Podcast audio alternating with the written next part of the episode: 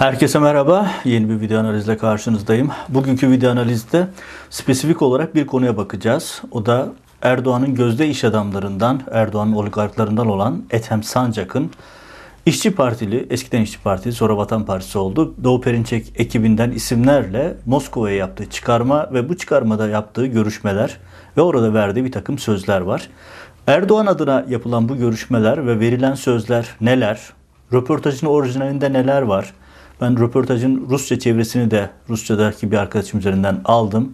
E, medyaya yansıyan boyutları dışında başka vaatleri de var Ethem Sancak'ın. Bu görüşmeler ne anlama geliyor? Erdoğan neyin sözünü veriyor? Neyin amacında, neyin peşinde? Bu videoda size bunu analiz etmeye çalışacağım. Tabi e, bilinenin dışında bir takım e, anlamları da var bu ziyaretin. Yani Ethem Sancak her ne kadar oraya Vatan Partisi heyetiyle gitmiş olsa da Erdoğan adına gitti ve Erdoğan adına bir takım sözler verdi. Ve o sözlerin hani ekranda verilmeyen sözlerin neler olduğu da aslında son derece ciddi, önemli bir konu. Çünkü bunların kaydı yok. Hani devlet arşivlerinde yok. Çünkü devlet adına yapılmış ziyaretler değil. Peki bu e, iş adamlarının aldığı pozisyonlar ne anlama geliyor? Erdoğan ne yapmaya çalışıyor? Bunu da biraz kişisel tecrübelerimden hareketle size aktarayım istiyorum. Şöyle ki bazı izleyicilerimiz belki bilmeyebilir. Ben uzun yıllar Ankara'da çalıştım. Erdoğan'ın e, iktidara geldiği dönemlerden 2013-14'e kadar ki 14 Haziran'ına kadar Türkiye'deydim. E, Ankara temsilcisi olarak çalıştım da bugün gazetesi Kanal Türkiye Pek Medya Grubu. E, Erdoğan ve yakın ekibiyle çok yakın çalıştım. E, kafa yapılarını bildiğimi düşünüyorum. Ee, ve özellikle iş adamlarıyla ilgili nasıl bir e, prototip yaptıklarını, neyin peşinde olduklarını da bizzat şahit oldum. Bunu söylememin nedeni şu, Ethem Sancak'ın e, yaptığı ziyaretin ne anlama geldiğini ve verdiği sözlerin nasıl önemli olduğunu anlamanız için biraz işin background'ı, perde arkasını anlatayım istiyorum. Neden? E, çünkü Erdoğan bunu bir Putin modellemesi olarak yapıyor. Yani iş adamlarını oligarkları oluşturmak, onlara kamu ihaleleriyle zengin etmek, onlardan komisyonlarını alıp hem kendi sistemini inşa etmek, kendi e, çarkını döndürmek hem de e, bu isimleri e, uluslararası ilişkilerde kullanmak Erdoğan'ın Putin'den öğrendiği bir taktik. Ve bunu e, özellikle 2009-2010'larda uygulamaya başladı. Öncesinde böyle bir iş adamı çevresi yoktu Erdoğan'ın. Özellikle 2010 sonrasında daha da güçlendi ve bu güçlükle birlikte artık tamamen ben oldum düşüncesine sahip olduğu için iş adamlarını da böyle konumlandırdı. Daha spesifik olması için şöyle bir anekdot aktarayım. Ee, ben bugün gazetesinin Ankara temsilciyken Hakan Fidan yeni müsteşar olmuştum. Bit müsteşarı 2010. Ve e, o günlerde bir Rusya seyahati vardı. Kendisiyle bir e, sohbetimizde ki her gazeteci gibi ben de Hakan Fidan'da görüşüyordum. Bir gazeteci haber kaynağı ilişkisi içerisinde. Yemek esnasında konuşurken e, şöyle bir anekdot aktardı ki aslında burada verilmek istenen mesaj çok netti. Ben o işin mesaj kısmını bir kenara bırakayım. Şöyle dedi ki biz dedi ee, Putin'le bir araya geldiğimizde saatlerce siyaset mi konuşuyoruz sanıyorsunuz? Tırnak içi aktarıyorum ifadeleri. Biz bir araya geldiğimizde yarım saat siyaset konuşuyorsak 3 saatte ticaret konuşuyoruz. İşte onlardan bir tanesi de şöyle oluyor. Erdoğan, Putin'in uçağında yanında sağında solunda milyar dolarlık iş adamları var. İşte oligarklarından bahsediyor. İşte bir iş görüşmesi olurken yanındaki adama söylüyor bu işi sen yap. Dönüyor şu kişiye söylüyor bunu sen yap. Ama karşısında Erdoğan da aynı şeyi yapmak istiyor ama yeterince iş adamı yok demişti. Tabii oradaki kastı bunları bana söylemesindeki kastı daha çok benim çalıştığım İpek Medya grubunun patronu Akın İpek'i bu havuz sistemine dahil etmek için böyle girişimlerde bulunuyorlardı o dönemde. Akın Bey buna kesinlikle hayır dediği için zaten e, başına çok şey geldi biliyorsunuz onları da.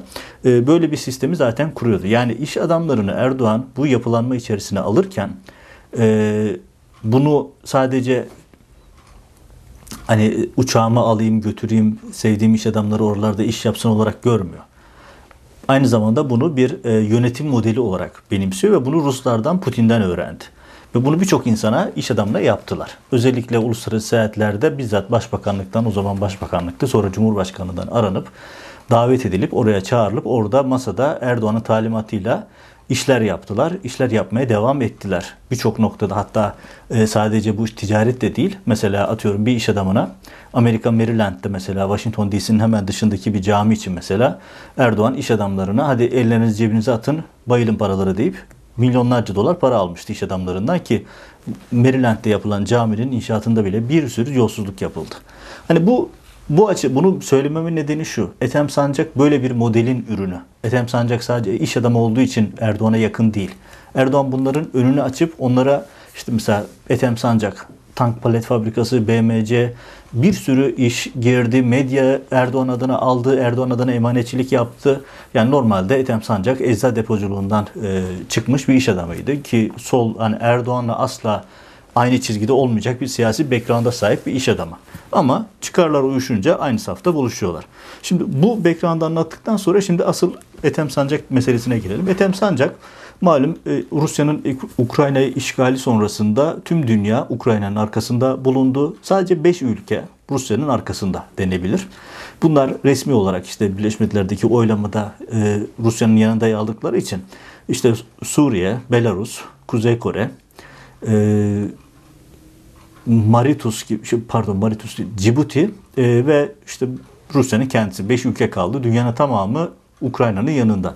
Erdoğan ise farklı bir çizgi belirliyor. Erdoğan iki tarafı da idare etme sevdasında. Bu aslında e, fiilen Rusya'nın yanında yer almak demek. Çünkü Erdoğan NATO üyesi olarak ve ambargoları, yaptırımları uygulamıyor. Yani hava sahasını kapatmıyor, ticari yaptırımlara katılmıyor.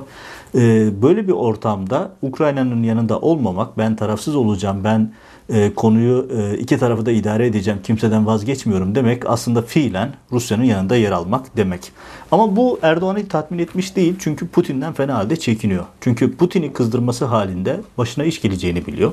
Sadece Suriye'deki e, bir takım illegal faaliyetlerden, cihatçıların durumundan, petrol ticareti, IŞİD'le yapılan işler, savaş suçları bir tarafa 15 Temmuz'dan başlayıp başka ticari ilişkilere kadar Putin'in elinde kalın dosyalar var ve Erdoğan'a karşı bunu şantaj olarak uyguluyor.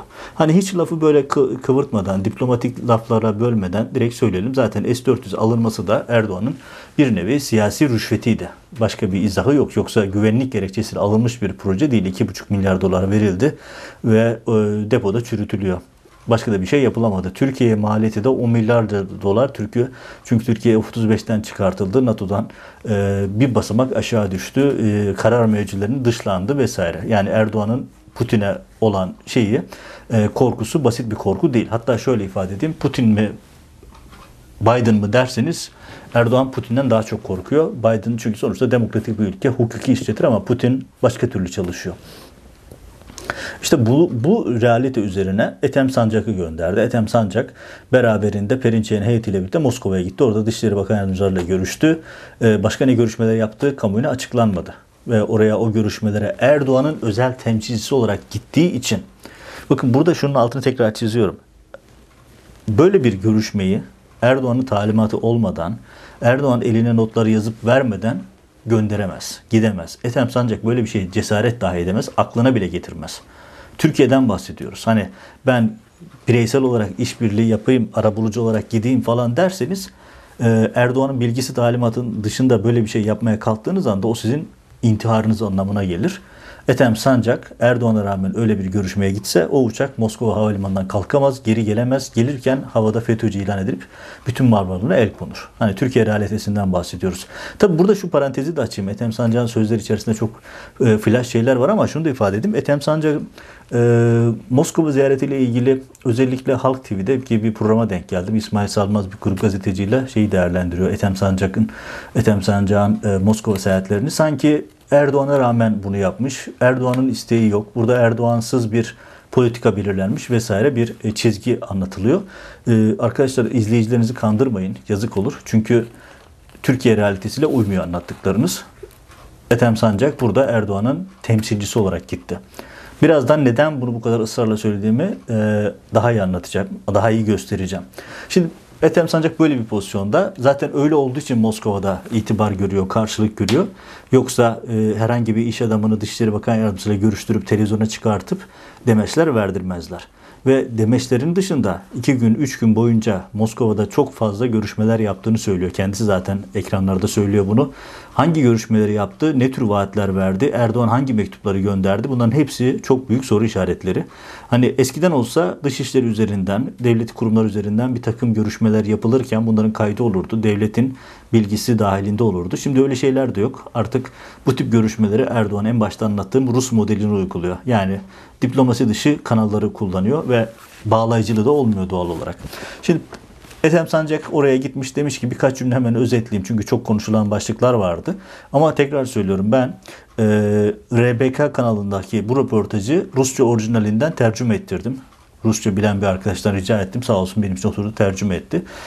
Kamuoyuna çıkan bilgilerin dışında başka detaylar da var röportajda. Şimdi onları sırasıyla size aktaracağım. Şimdi Erdoğan'a yakınlığıyla bilinen ve Erdoğan'a aşk ilan eden Ethem Sancak diyor ki işte Moskova ile gittiğinde NATO için NATO için bir kanser hücresinde kanser olduğundan bahsediyor. Bir hata olduğunu söylüyor. Gerçek müttefiğin Rusya olduğunu söylüyor. Tabi burada şunu net olarak görmek mümkün. Çünkü Ethem Sancak'ın ifadelerinde kullandığı kelimelerde biz geçiyor. Hani siz bir iş adamısınız. Kendi adınıza konuşmuyorsunuz. Yani devlet adına konuşuyor ve Erdoğan adına konuşuyor. Bunu da çok belirgin bir şekilde yapmış. Biz şöyle yapıyoruz, biz böyle yapıyoruz. Şimdi neler dediklerinden size aktarayım. Mesela diyor ki yani NATO'yu suçluyor. Bu Ukrayna krizi. Ya Rusya Ukrayna'yı işgal etmiş. Sivil yerleşim yerlerini vuruyor. Milyonlarca insan iltica etmek, refüji, hmm, göçmen olmak zorunda kalmış. Bu kadar sıkıntı var ve Ethem Sancak diyor ki bunun sorumlusu NATO'dur. Hatta Türkiye'de NATO'nun darbe yaptığını, Türkiye'de NATO'cu subayların darbe yaptığını iddia ediyor. Ee, tabii şunu da realite edelim. FETÖ söylemi Moskova'da işlemiyor. Daha önce Carlos suikastinde de gördük. Başka gündemlerde de gördük. İşte Rus uçağının düşürülmesi sürecinde de dediler işte bu FETÖ'cü subayların yaptığı işte Ruslar bunlara ya he he deyip geçiyorlar. Çok ciddiye almadılar. Burada işe yaramadığı için Ethem Sancak da onu bildiğinden hani FETÖ'cüler darbeye kalkıştı falan demiyor. NATO'cular darbeye kalkıştı diyor. Ve NATO üyeliği gerçekten Türkiye'nin bir ayıbıdır diyor. Aynen ifadesi bu şekilde. Ee, muhalefet partileri şimdi diyor NATO darbeyi başaramadı. Muhalefet partileri bir araya gelip 6 parti bir araya gelip Erdoğan'ı devirmeye çalışıyor şeklinde ifadeleri var. Erdoğan'ı seçimle devireceğiz diyorlar. Deviremezlerse Türkiye'de yeniden darbe olacak diyor. Bunlar çok ağır laflar. enteresan laflar.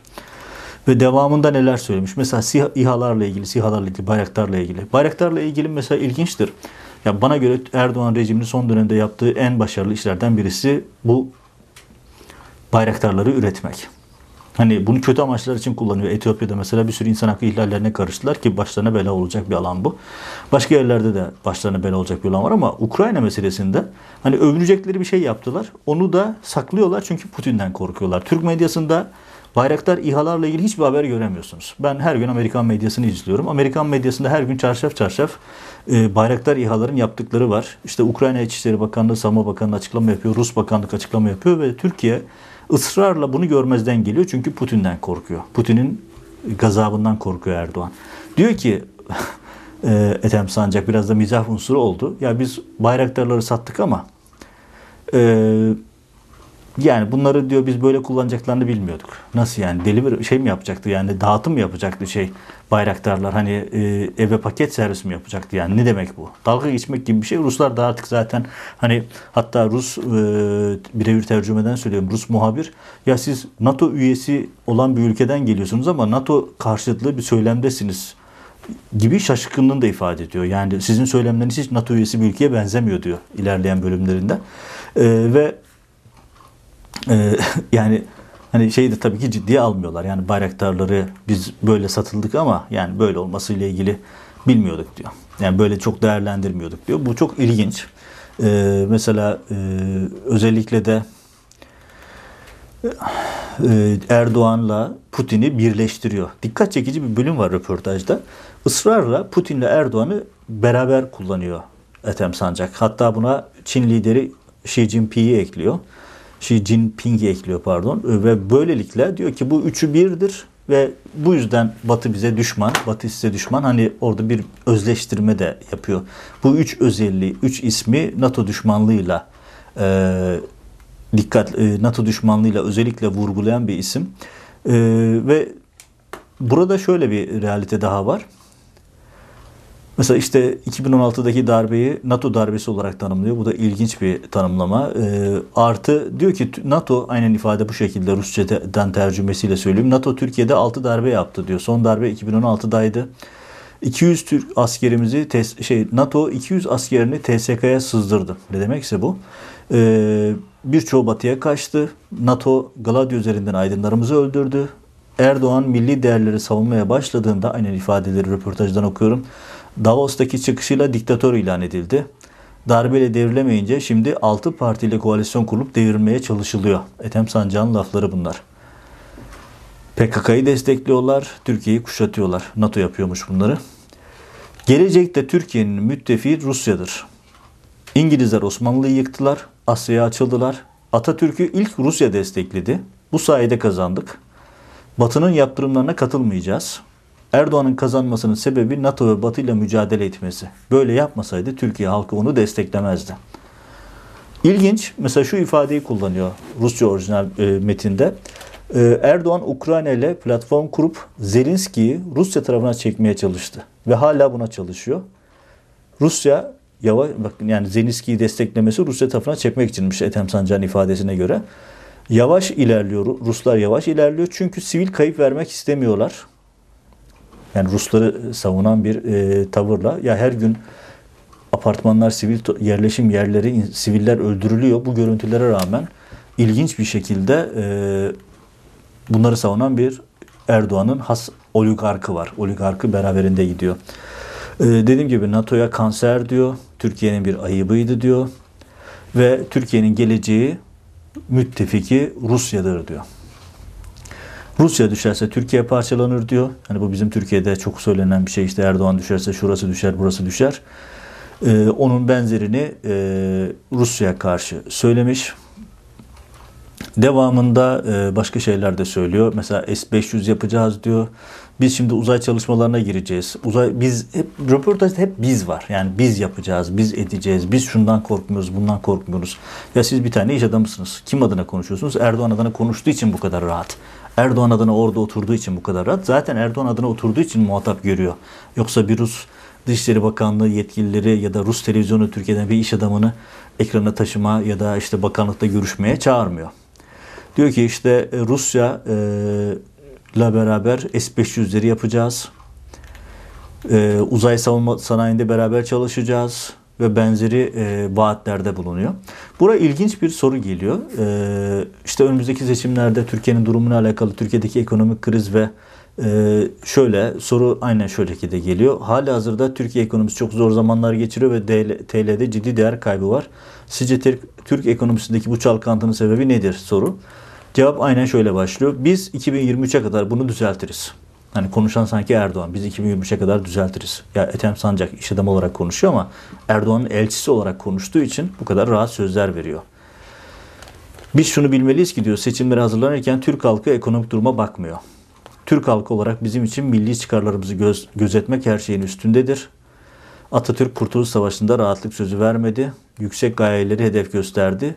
Bizim için ekonomik açıdan önemli olan enerji kaynaklarımızı garantiye almaktır ve biz bunları Ruslardan temin ediyoruz, Rusya'dan temin ediyoruz diyor.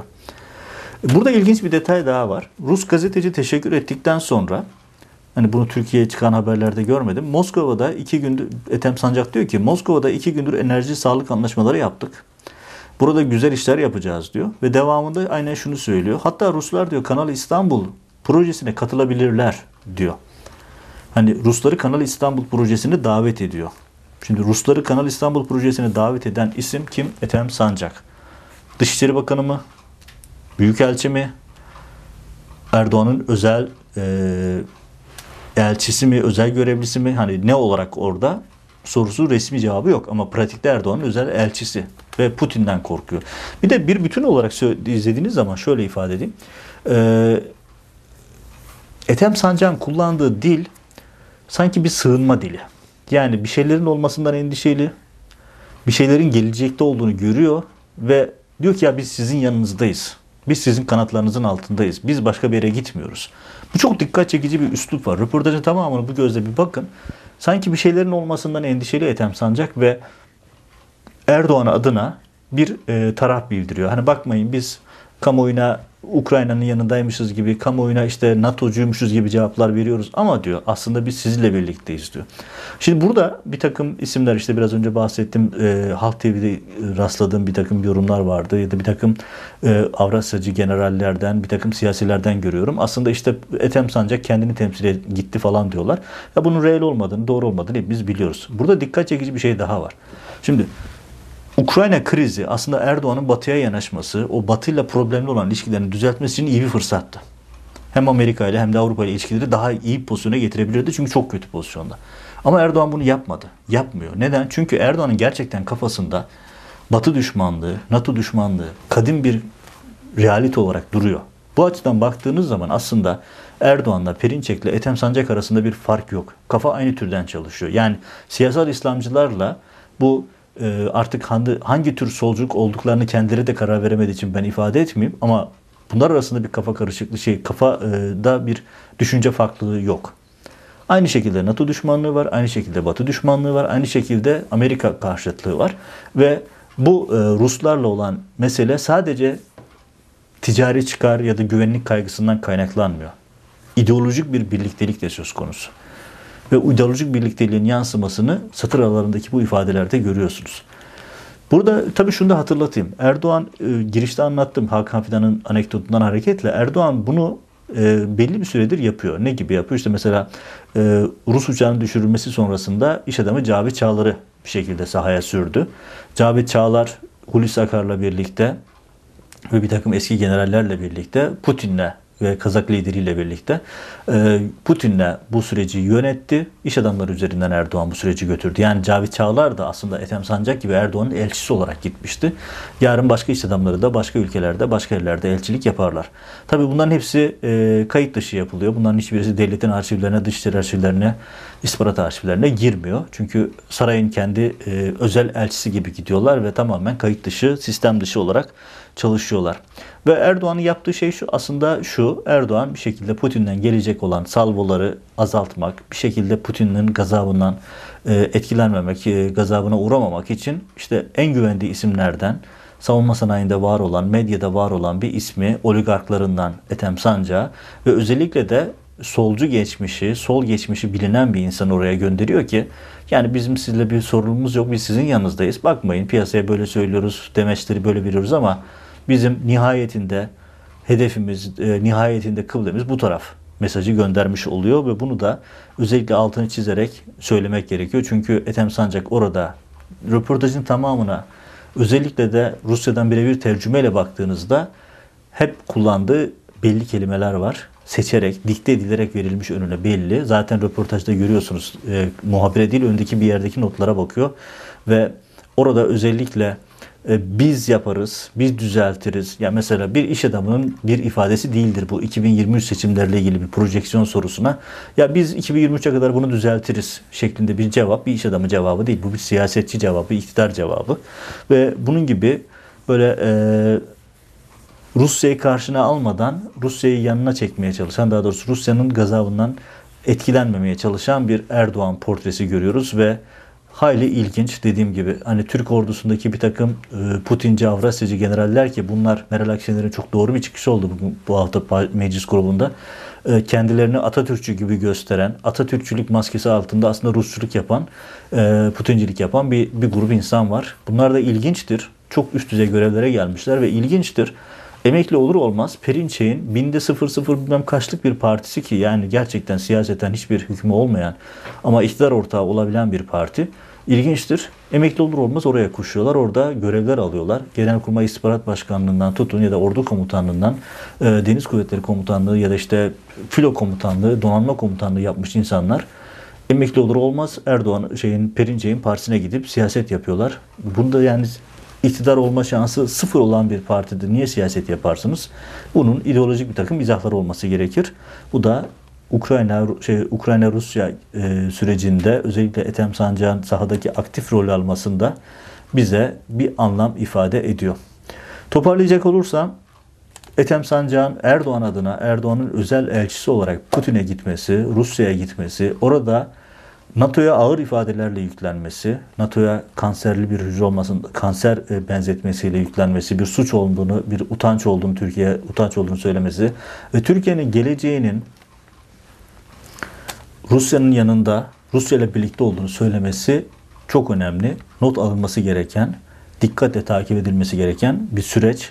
Özellikle dikkatinize sunuyorum. Rusçasından da birebir tercüme ettirip bütün metni tekrardan gözden geçirdiğimde aslında şunu net olarak görebiliyoruz. Bu röportaj özellikle sarayda hazırlanmış, çerçevesi çizilmiş, hatta dikte edilmiş izlenimi de veriyor. Bizzat özel elçi olarak Ethem Sancak gönderilmiş. Bunu Rus yönetimine, Kremlin'e, özellikle de Putin'in ekibine, belki kendisine de aktarılarak bir nevi garanti verilmiş. Bu verilen garantiler bilinen şeyler. Bilinmeyen tarafı şu. Erdoğan başka hangi sözleri verdi? Erdoğan Putin'e hangi vaatlerde bulundu? Onu bilmiyoruz. Belki birisi çıkar, yani kendi heyetlerinden birisi çıkar, açıklarsa biliriz. Onun dışında bilme şansımız da yok. Çünkü e, bu tip görüşmeleri artık Erdoğan bütün dışişleri bürokrasisini, o monşer dediği kadroları bypass ettiği için, devlet kurumlarını bypass ettiği için artık birebir diplomasi yürütüyor, birebir götürüyor ilişkilerini. Orada mesela işte Amerikan heyetiyle de eski Dışişleri Bakanı Tillerson'la görüşmesinde de e, aynı şeyi yapmıştı işte e, başka isimlerle görüşürken de oraya herhangi bir büyükelçi, Dışişleri Bakanlığı yetkisi falan almadı. Dolayısıyla o kapalı kapılar arkasında ne tür sözler verdiğini, hangi vaatlerde bulunduğunu ancak kendisi açıklarsa bilebileceğiz. Onun dışında bilme şansımız yok. Evet bu videoda özellikle spesifik olarak Ethem Sancak'ın ve Erdoğan oligarklarının Türk siyasetindeki, Türk devlet yönetimindeki rolüne dair bir detay, anekdot aktarmaya çalıştım. Özellikle Erdoğan'ın oligarklar olarak beslediği, büyüttüğü, önlerini açtığı iş adamlarına bu gözle de bakmak gerekiyor. Evet gelişmeleri takip edip, analiz edip size aktarmaya devam edeceğim. Kanala abone olur, yorum yazar, yayınları paylaşırsanız da e, sevinirim. Daha çok insana ulaşmamız, YouTube algoritması için bunu yapmamız gerekiyor. Önümüzdeki yayınlarda görüşmek üzere, hoşçakalın.